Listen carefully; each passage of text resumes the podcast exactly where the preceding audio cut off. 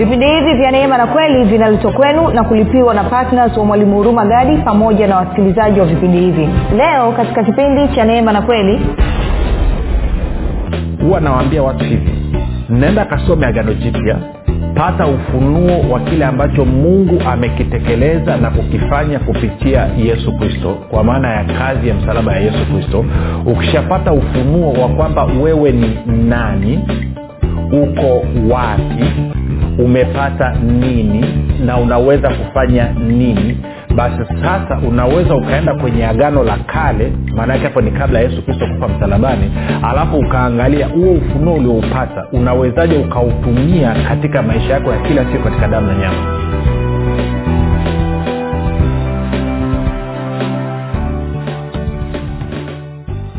popote pale ulipo rafiki ninakukaribisha katika mafundisho ya kristo kupitia vipindi vya neema na kweli. Jina langu naitwa huruma gadi. Ninafuraha kwamba umeweza kuungana nami kwa mara nyingine tena ili kuweza kusikiliza kile ambacho bwana wetu yesu kristo ametuandalia. Kumbuka tu mafundisho ya kristo yanakuja kwako kila siku muda na wakati kama huu yakiwa na lengo la kujenga na kuimarisha imani yako wewe unanisikiliza ili uweze kukua na kufika katika cheo cha kimo cha utumilifu wa kristo. Kwa lugha nyingine ufike mahali uweze kufikiri kama kristo uweze kuzungumza kama kristo na uweze kutenda kama kristo kufikiri kwako rafiki kuna mchango wa moja kwa moja katika kuamini kwako. Ukifikiri vibaya utaamini vibaya lakini kama utafikiri vizuri utaamini vizuri. Hivyo basi fanya maamuzi ya kufikiri vizuri na kufikiri vizuri ni kufikiri kama kristo na ili uweze kufikiri kama kristo unabudi kuwa mwanafunzi wa kristo na mwanafunzi wa kristo anasikiliza na kufuatilia mafundisho ya kristo kupitia vipindi vya neema na kweli. Tunaendelea na somo letu nalosema ufalme wa mungu ni sasa na hii ni wiki yetu ya pili. Tumekuwa wiki ile ya kwanza nilijaribu kukupa tu mtazamo wa juu na baadhi ya tafsiri. Wiki hii sasa tunaingia kwenye namna gani tunaweza tukasababisha ufalme wa mungu ama tukashirikiana na ufalme wa mungu ili mapenzi ya mungu yaweze kutimia katika maisha yetu. Ni kukumbushe tu kwamba kama ungependa kupata mafundisho yao kwa njia ya video basi tunapatikana katika youtube na kama ungependa kupata mafundisho yao kwa njia ya sauti tunapatikana katika google podcast apple podcast na spotify. Kote tunapatikana kwa jina la mwalimu huruma gadi. Ukifika pale subscribe lakini pia utakapoangalia ama kusikiliza usiache kulike pamoja na kushare kama ungependa kupata mafundisho hayo kwa njia ya whatsapp ama telegram basi kuna grupu linaitwa mwanafunzi wa kristo. Unaweza ukatuma ujumbe mfupi tukasema niunge katika namba 7895242 7895242 nawe utaunganishwa nitoe shukrani za dhati kwako wewe ambao umekuwa ukisikiliza na kufuatilia mafundisho ya kristo na kuhamasisha wengine waweze kusikiliza. Pia na kwako wewe ambao umekuwa ukifanya maombi kwa ajili ya wasikilizaji wa vipindi vya neema na kweli na kwa ajili ya kwangu pamoja na timu yangu. Na mwisho nitoe shukurani za dhati kwako wewe ambao umefanya maamuzi ya kuwa patna wa vipindi vya neema na kweli.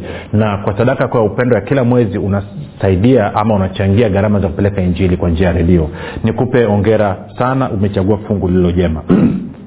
Na mwisho kama unanisikiliza kwa mara ya kwanza basi najua ni mpango wa roho mtakatifu ulikuwa ni mpango wa mungu kukutana na mafundisho haya kwao nakukaribisha sana nakupa ongera lakini nikupe pia angalizo dogo tu kwamba mafundisho ya kristo ni tofauti na mafundisho ambayo umezoea kuyasikia. Hivyo ukikutana na jambo ambalo liko tofauti na kufikiri kwako ama unavyoamini baada kukasirika na kuzima redio ama kutoka kwenye grupu hebu lihifadhi moyoni mwako lihifadhi pembeni kama alivyofanya mariamu na yakobo. Alafu na uhakika kabisa kwa siku tatu mfululizo ukinisikiliza roho ataweza kukuhudumia nawe utaweza kuelewa kile ambacho kristo akifanya na, ukawa, na utakuwa mwanafunzi mzuri wa kristo. Baada ya kusema hayo basi tuende moja kwa moja kwenye somo letu. Uh, kumbuka tunaanzia marko moja kumi hadi tano. Anasema hata baada ya yohana kutiwa gerezani yesu akaenda galilaya akihubiri habari njema ya mungu akisema wakati umetimia na ufalme wa mungu umekaribia tubuni na kuiamini injili sasa tulishazungumza mambo kadhaa lakini nataka nipige kwenye e, tuangalie neno la kwenye kutubu hapa ama kubadilisha namna ambavyo tunafikiri. Kwa lugha nyingine bwana yesu anasema pasipo mimi na wewe kubadilisha namna ambavyo tunafikiri namna ambavyo tunatazama mambo namna ambavyo tunafanya maamuzi itakuwa ni vigumu sana kwa sisi kuweza kushiriki maisha ndani ya ufalme wa mungu. Sasa nizungumze ni, ni vitu kadha wa kadha kidogo nikukumbushe tu nilikwambia kwamba picha nzuri ya maisha ya ufalme tunaipata katika maisha ambayo adamu alikuwa amepewa katika bustani ya eden. Kwa lugha nyingine mwanzo mlango wa kwanza na mwanzo mlango wa pili. Hiyo ndo, ndo sehemu inaweza kutupa picha nzuri ya maisha ambayo mungu alikuwa amekusudia mwanadamu aishi sehemu nyingine ambayo inaweza ikatupa picha nzuri ya maisha ya ndani ya ufalme ni kile ambacho kinazungumzwa na mungu kwa wana wa israeli walipokuwa wanakwenda kuingia kanani. Kwa lugha nyingine yale ambayo mungu alikuwa amekusudia ndo yanatupa picha kamili ya kile ambacho kiko ndani ya ufalme wa mungu. Sasa kumbuka uh, ufalme wa mungu ni, ni uko, uko, uko rohoni lakini una unaathiri maisha ya mwilini. Na ukizingatia kitu hichi siku zote ukiangalia kwenye mwanzo mlango wa kwanza utaona kwamba uumbaji wote ambao mungu alikuwa anafanya utaona kwamba kwa mfano ukisoma e, mwanzo moja ile kumi na moja pale anavyozungumzia habari ya mimea na anavyozungumzia habari ya mwanadamu utaona kwamba alikuwa anafanya rohoni na ndio maana unapokuja kwenye mlango wa pili anasema wakati ule e, kulikuwa hakuna mche wa kondeni bado. Pamoja na kwamba katika mwanzo mlango wa kwanza mstari wa kumi moja mpaka dhani kumi na mbili kumi na tatu pale tayari anasema kwamba mungu alisema ikawa akaona. Alafu hapa anakuja nakwambia kulikuwa hakuna miche ya kondeni bado. Na anasema kwa sababu kulikuwa hakuna mwanadamu wa kuangalia. Lakini tunafahamu kwenye mwanzo moja ishiri na sita hadi ishiri na nane anasema natufanye mtu kwa mfano wetu na sura yetu tuwape mamlaka ya kutawala. Alafu anasema mungu akawabarikia. Kwao baadaye anasema bwana mungu akafanya nini? Akachukua mavumbi ya ardhi akamfinyanga akamtengeneza mwanadamu akampulizia pumzi akawa eh, nafsi hai. Kwao unaweza ukaona kwenye mlango wa kwanza ilikuwa ni uumbaji rohoni alafu kwenye mlango wa pili kile kilichotengenezwa rohoni ndo kinaelezwa sasa kidhirike katika damu na nyama. Tunakwenda sawasawa sasa kuna vitu kadhaa vya kuviangalia hapo takuja kuvirudia labda huko mbele. Lakini nilitaka ulijua hilo sasa. Kwa hiyo maana yake ni ni kwamba ulimwengu wa roho ndio mzazi wa ulimwengu wa damu na nyama. Ntarudia tena. Ulimwengu wa roho ndio unaozaa ulimwengu wa damu na nyama. Kwa lugha nyingine mambo yanaanzia kwanza katika ulimwengu wa roho alafu baadaye ndo yanakuja katika ulimwengu wa damu na nyama. Kwa lugha nyingine ulimwengu wa roho ndio unaoumba ulimwengu wa damu na nyama. Sasa usisahau yohana 4 inasema kwamba mungu ni roho. Mungu ni roho na kwa maana hiyo basi chochote kinaanza katika ulimwengu wa roho. Na wengine hamjui tu lakini mawazo yako wewe yanatenda kazi katika ulimwengu wa roho. Ndio maana hatuyaoni. Tuko sawasawa? Ukianza kuelewa hilo litakusaidia. Sasa kwa hiyo bwana yesu kwa hiyo nikakueleza katika kile kipindi kwamba eh, maisha ya ufalme wa mungu unayaona unapata picha yake unapoangalia maisha maisha maisha maisha ya, ya adamu katika bustani ya eden. Na sehemu nyingine ambayo inaweza ikatupa picha ya jinsi ambavyo maisha ndani ya ufalme wa mungu ambavyo mungu amekusudia ni katika warumi. Tunaa tukasoma sehemu kadhaa moja nikusomea alafu takupa picha nzuri kwa ajili ya mazungumzo ya wiki hii yote tunaenda kuianza. Kumbukumbu la torati mlango wa saba na tukaanza kwa mfano nikusomea mstari michache chache uh, nitasoma mstari wa kumi na mbili hadi mstari wa kumi na uh, tano. Mstari wa kumi na mbili hadi wa kumi na tano. Nakupa picha. Kumbuka kumbuka kitu kimoja. Ukisoma ukisoma kwenye eh, wakorinto mlango wa kwanza uh, sorry wakorinto wa kwanza mlango wa kumi eh, na ukaenda ukasoma kwenye matendo ya mitume mlango wa saba utaona kabisa eh, taifa la israel linazungumzwa kama ni kanisa la nyikani tungeweza kusema taifa la israeli ni kanisa la kwanza. Tuko sawasawa na kwa maana hiyo kwenye wakorinto wa kwanza mlango wa kumi anasema kwamba kwa kuangalia jinsi ambavyo mungu anenenda na wana wa israel inatupa sisi funzo inatufundisha namna ambavyo na sisi tunatakiwa tuenende. Sasa kama ndio hivyo ina maana basi ninaweza nikaangalia baadhi ya mambo ambayo mungu alikuwa amekusudia na ametamka juu ya wana wa israel alafu nikasema aha kumbe haya haya ndio mawazo ya mungu juu ya maisha yangu. Kumbuka kitu kimoja nilikwambia mitume, eh, mitume ama wanafunzi wake walimfata bwana yesu akasema bwana tufundishe kuomba ama tufundishe kusali. Akasema mnaposali salini hivi baba yesu uliye mbinguni jina lako litukuzwe ufalme wako uje mapenzi yako yatimizwe hapa duniani kama ilivyo mbinguni. Na nikakwambia kwamba ufalme wa mungu ndio wenye wajibu wa kusababisha mapenzi ya mungu yatimizwe hapa duniani kama ilivyo kule mbinguni lakini ili huu ufalme uweze kutenda kazi unahitaji kupata mwanadamu. Ndio maana bwana yesu akasema ufalme wa mungu umo ndani yenu. Kwenye luka 17 mstari ule wa 221 tuko sawa?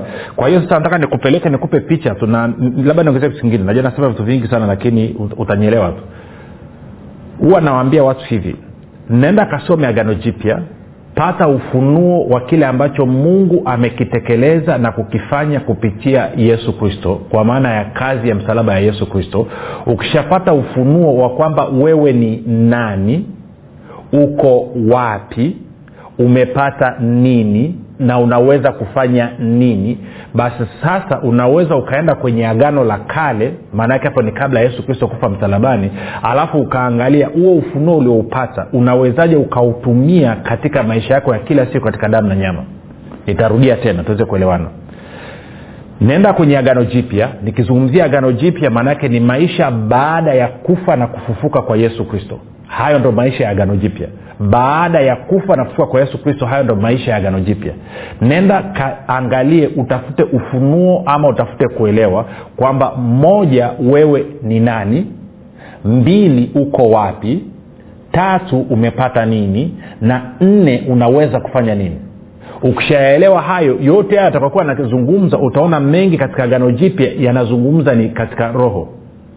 Kwa sababu umekuwa kiumbe kipya sasa. Ukitaka kujua matumizi ya hayo mambo manne ulioyajua katika maisha yako ya kila siku katika damu na nyama nenda sasa katika agano la kale. Hiyo ni kabla ya kufa na kufuka kwa bwana wetu yesu kristo. Alafu uangalie mifano.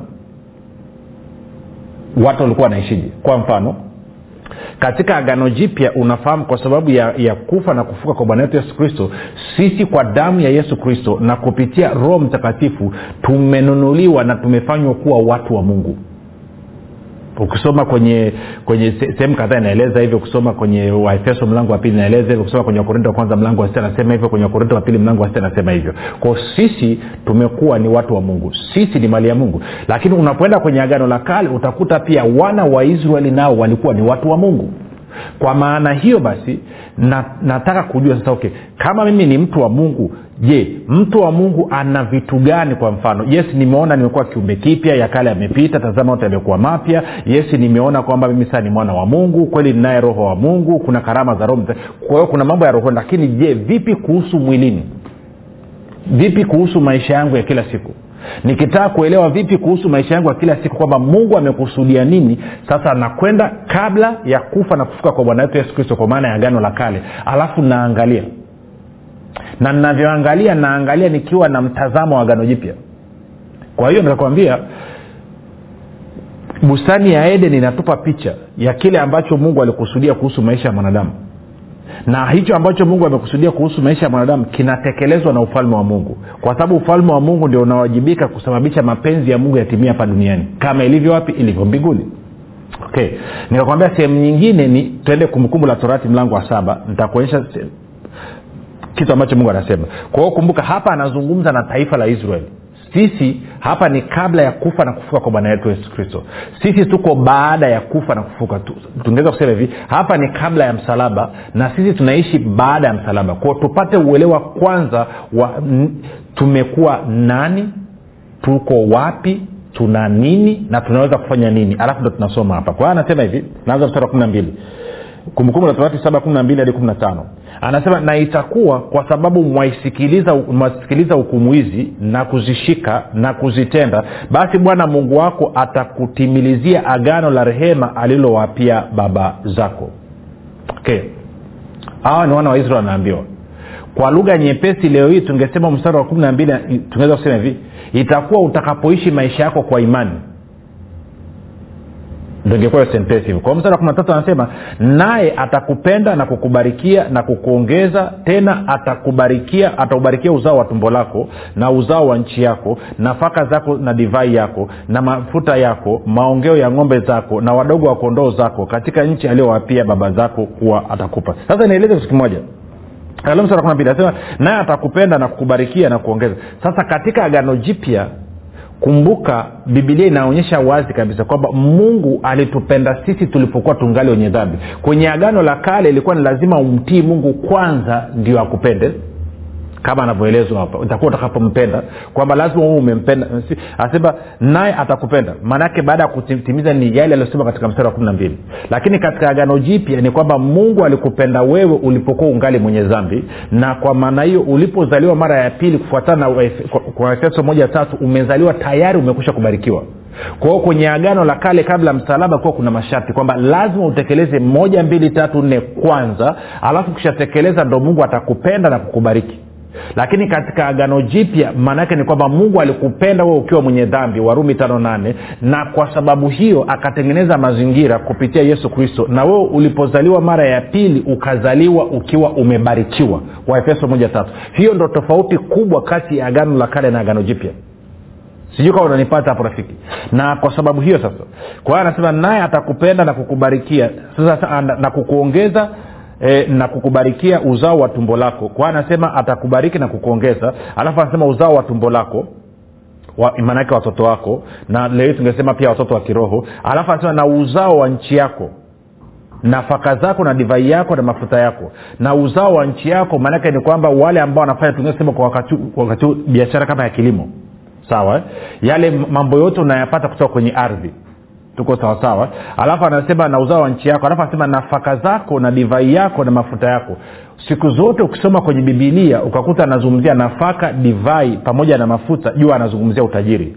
Alafu anasema na maongeo ya ng'ombe zako na wadogo wa kondoo zako. Sasa kumbuka ng'ombe na kondoo inawakilisha biashara anavyosema uzao wa nchi yako alafu anavyozungumza ng'ombe kondoo hizo ni aina za biashara. Ingeweza leo ikawa ni duka lako ingeweza ikawa ni biashara yako kukaanga mandazi ingeweza ikawa ni biashara ya kuuza mchicha ingeweza ikawa ni biashara ya kuuza maji ingeweza ikawa ni kiwanda ingeweza ikawa ni, ni, ni, ni ajira uliopewa na kadhalika na kadhalika. Kwa anasema aliowapia baba zako kuwa atakupa anasema utabarikiwa kuliko mataifa yote. Hakutakuwa na mtu mume wala mke aliyetasa kati yenu wala kati ya wanyama wenu wa mifugo. Na bwana atakuondolea ugonjwa wote wala hatatia juu yako maradhi yoyote mabaya uyajao ya misri lakini ataweka juu ya wote wakuchukiao kwa hiyo kwa lugha nyingine unapokuwa huko katika agano jipya unapoingia ndani ya ufalme wa mungu unapozaliwa mara ya pili ukaingia ndani ya ufalme wa mungu haya ndo, ndo aina ya maisha ambayo mungu amekusudia uwe nayo kwamba anataka sio tu kwamba huwe umebarikiwa katika mambo yote ambayo unayafanya lakini pia anataka uwe na ustawi katika maeneo yote lakini pia anataka uwe na afya hataki uumwa hata kidogo.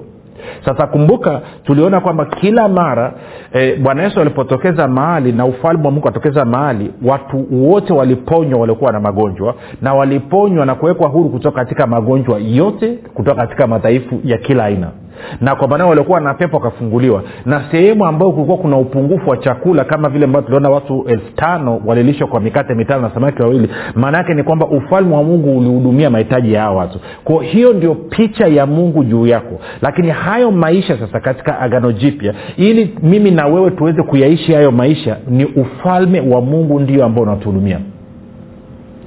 Sasa nikakwambia e, wiki iliyopita kwamba adamu alivyokuwa ndani ya bustani ya eden alikuwa anahudumiwa na ufalme wa mungu.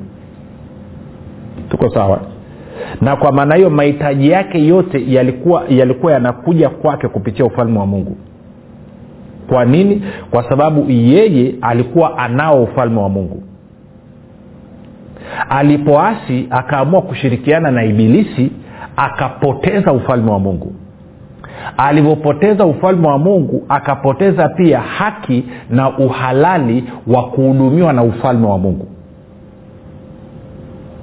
Kwa nini? Kwa sababu adamu na mke wake waliamua kuama wakaamua kwamba hawataki tena kuhudumiwa na ufalme wa mungu wanataka wahudumiwe na ufalme wa ibilisi. Sasa kwa bahati mbaya ibilisi kazi yake ni kuiba kuchinja na kuharibu na kwa maana hiyo wanapokuja kugundua wamefanya makosa tayari ni, ni wameshafika mbali. Kwao mungu inabidi aanze mchakato wa kurekebisha. Sasa nisikize kitu hichi. Tungeweza kusema hivi kabla ya adamu kuasi maisha yake yalikuwa yanahudumiwa na ufalme wa mungu kwa sababu alikuwa nao ufalme wa mungu. Sawa? Kwa hiyo tungesema hivi mtu mwenye ufalme wa mungu anahudumiwa na ufalme wa mungu na hayo maisha anayoyaishi ni ya baraka. Tuko sawa?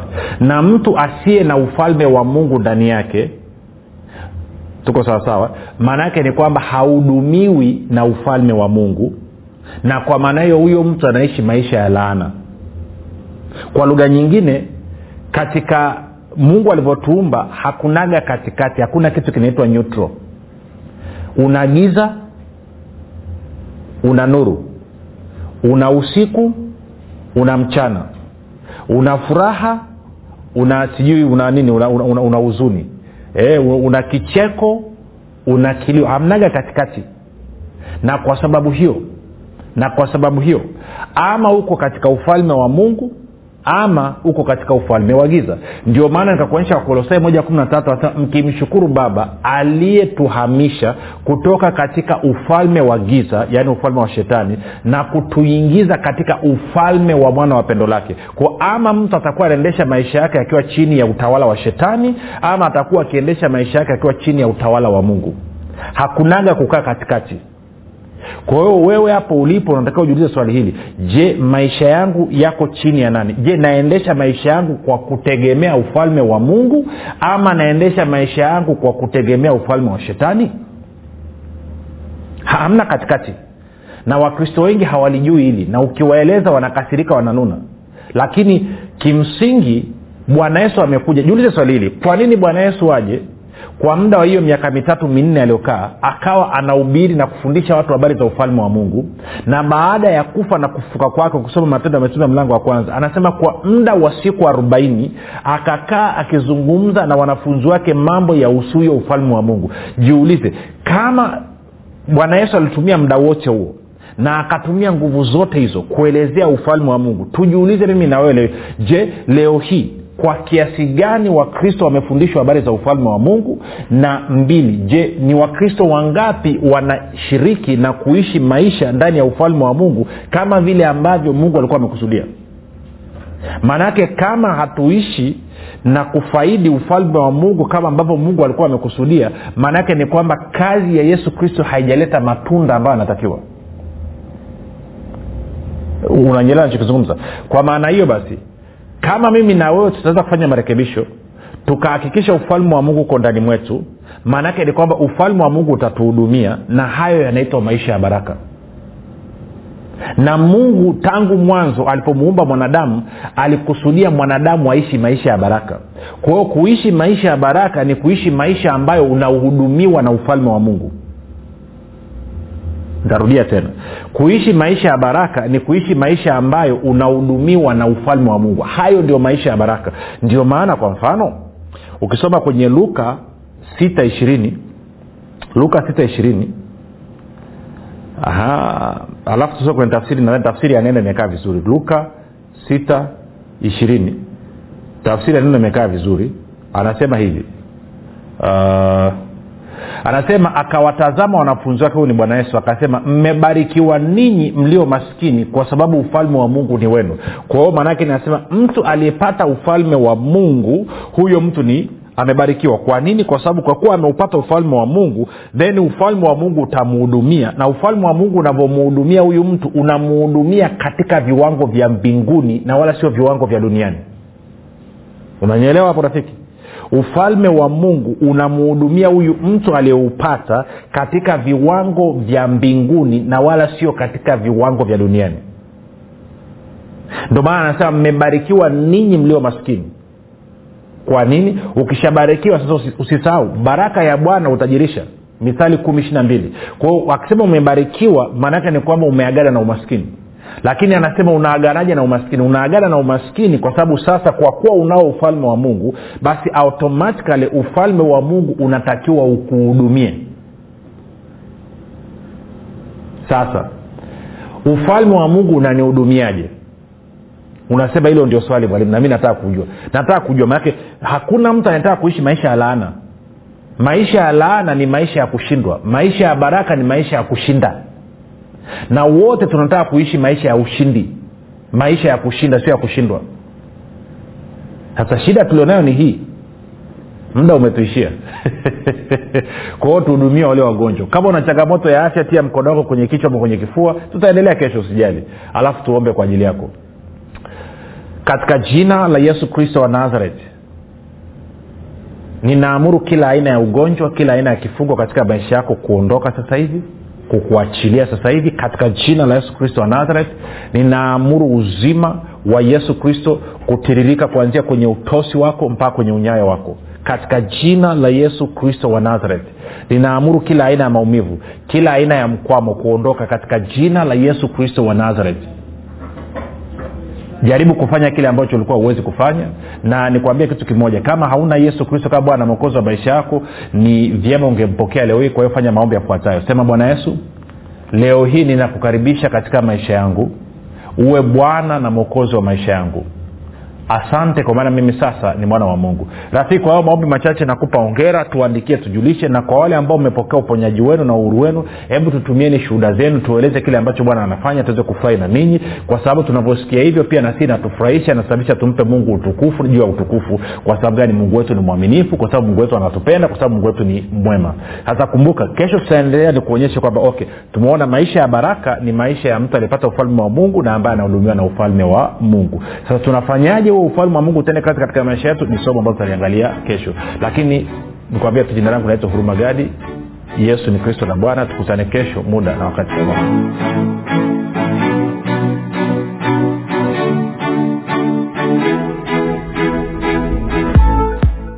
mwanafunzi wa kristo je unafahamu kuwa ushuhuda wako ni sehemu muhimu sana ya kuhubiri injili ya kristo? Na je unajua kwamba ushuhuda wako unamletea mungu utukufu? Na pia ushuhuda wako unatumika kuwajenga wengine? Tujulishe kwa kujirekodi kupitia whatsapp au kutuandikia ujumbe mfupi wa kile ambacho mungu amekufanyia kupitia vipindi hivi vya neema na kweli. Tutajie jina lako la kwanza tu mahali ulipo na kile ambacho bwana yesu amekutendea. Kisha tuma kwa namba 789 au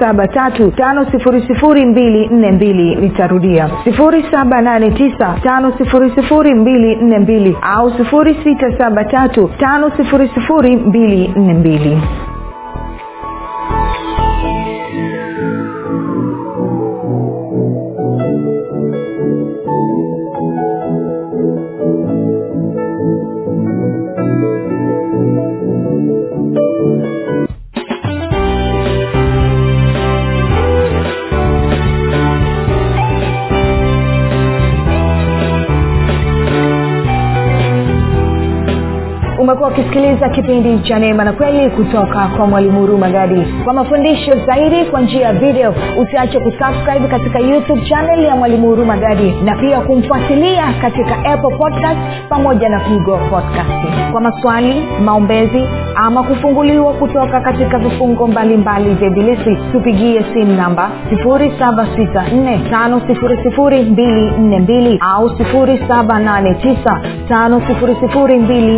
7895242 au 6735242